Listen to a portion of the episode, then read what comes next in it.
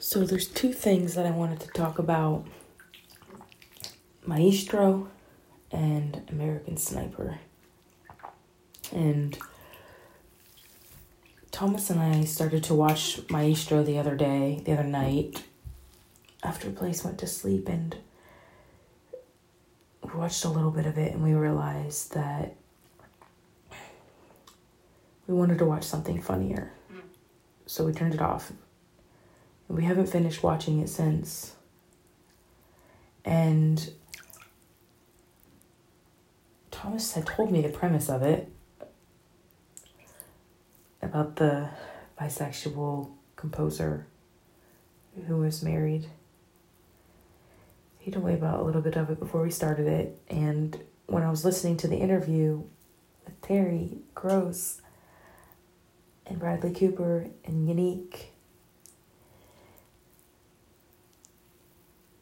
Sigwin Sigwin I learned a little bit more about the film.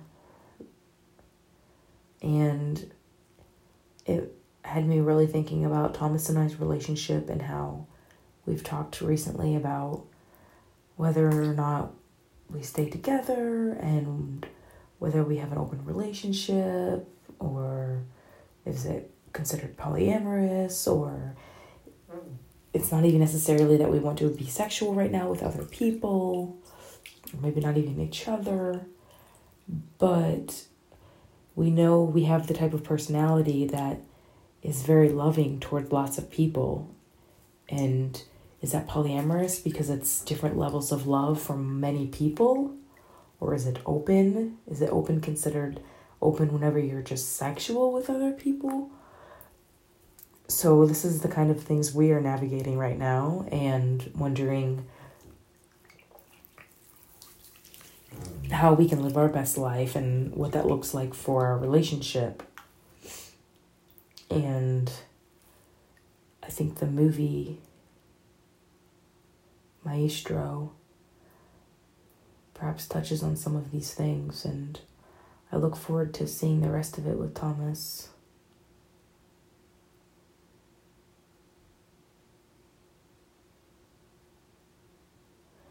The second thing I wanted to talk about was the American Sniper because I didn't realize until the interview that Bradley Cooper was the the main character in that movie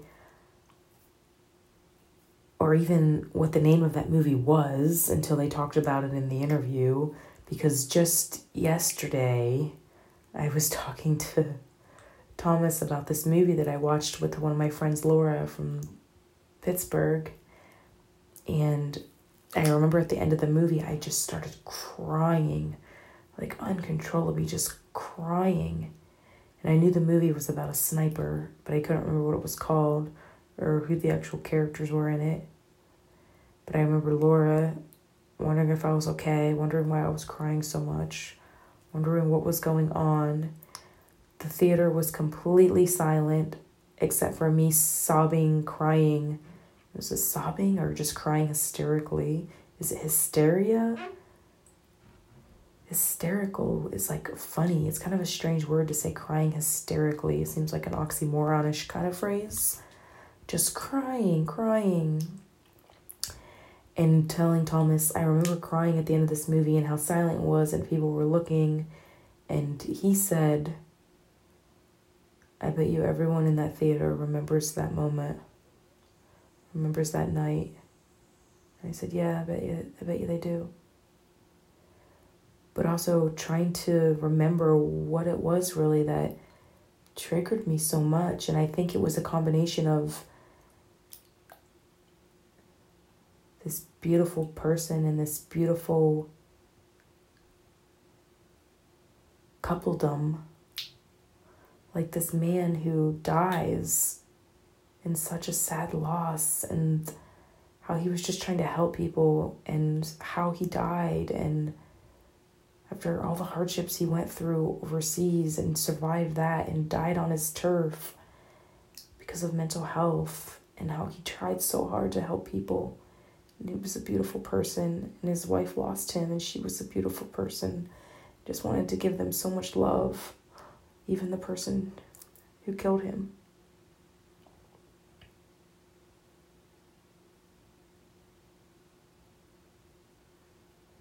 They all deserve so much love. I think I was so sad because of the tragedy in the movie and how it affected so many people's lives and how he positively affected people's lives and then was gone. But you know, it's good he got to help the people he did. And that that was shared with everyone. That, the relationship with him and his his wife was shared with everyone. And it was pure.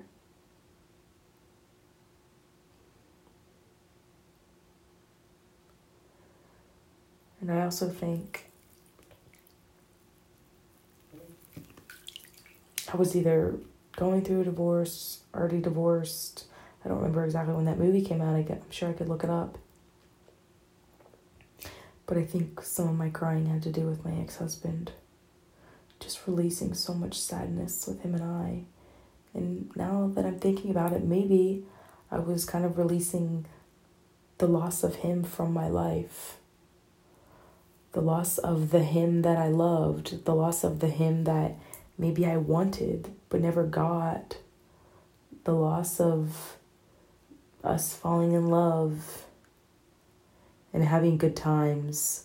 Those times are still there. They're there sometime somewhere on the timeline. They are there. They were they're not lost. But having future good times is lost. Well, that's not even true. We could meet up someday and have good times. He did meet my son with Thomas in Georgia. And that was really sweet. My son actually put his hand out and let him grab his finger, and they shared a really sweet moment together. It was really sweet. That Blaze let him get close like that, and that he was willing to hold on to his finger like that. It was really sweet. I'm thankful for that moment. That was a positive moment. So who knows what the possibilities are for having more positive positive moments with him. And maybe I was also grieving just the loss of marriage in general. The loss of something that lasted a decade. That's a long time to share life with someone.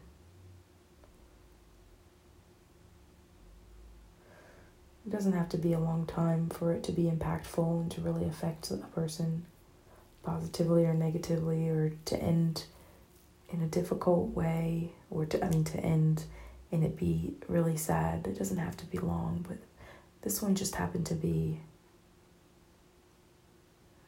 maybe the, the, the length of it doesn't really matter that much. But it was big for me. Thomas and I have been together for five years now. That's my second longest relationship. I've been in relationships a lot in my adult years, which is why I'm ready for the relationship with myself, but still navigating this with Thomas about how we want to live and how we want to show up for Blaze mainly. We can definitely agree that we want to show up as happy, loving people for Blaze. That is the main thing we agree on. And we agree on a lot of things. It's just there's some uncertainty around our relationship status, I suppose. But we're figuring it out and we very much love each other. So that's why I know anything's possible and we will continue to strive to have a beautiful, happy life because that's also something we strongly agree on is being happy, our happiness showing Blaze how to be happy, him feeling safe and loved, in the world.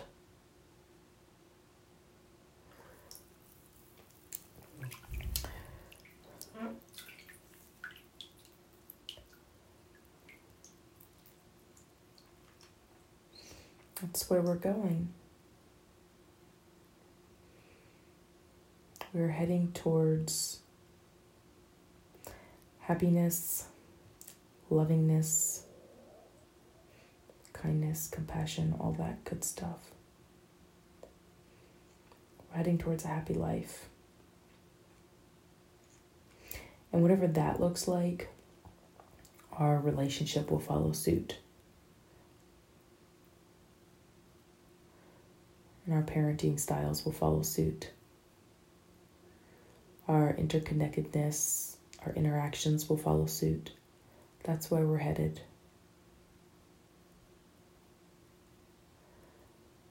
The tree of happy, the umbrella of happy, the rainbow of happy.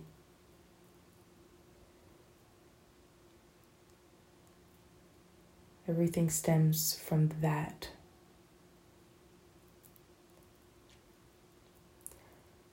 And we're really doing our best, and we're doing a great job. I'm proud of us.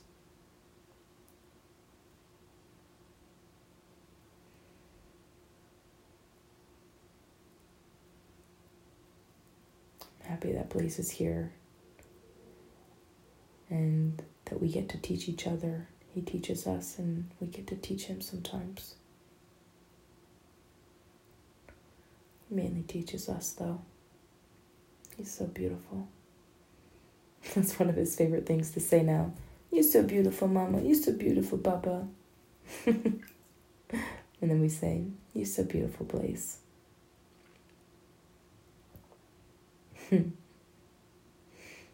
He's precious. I love you, Blaze.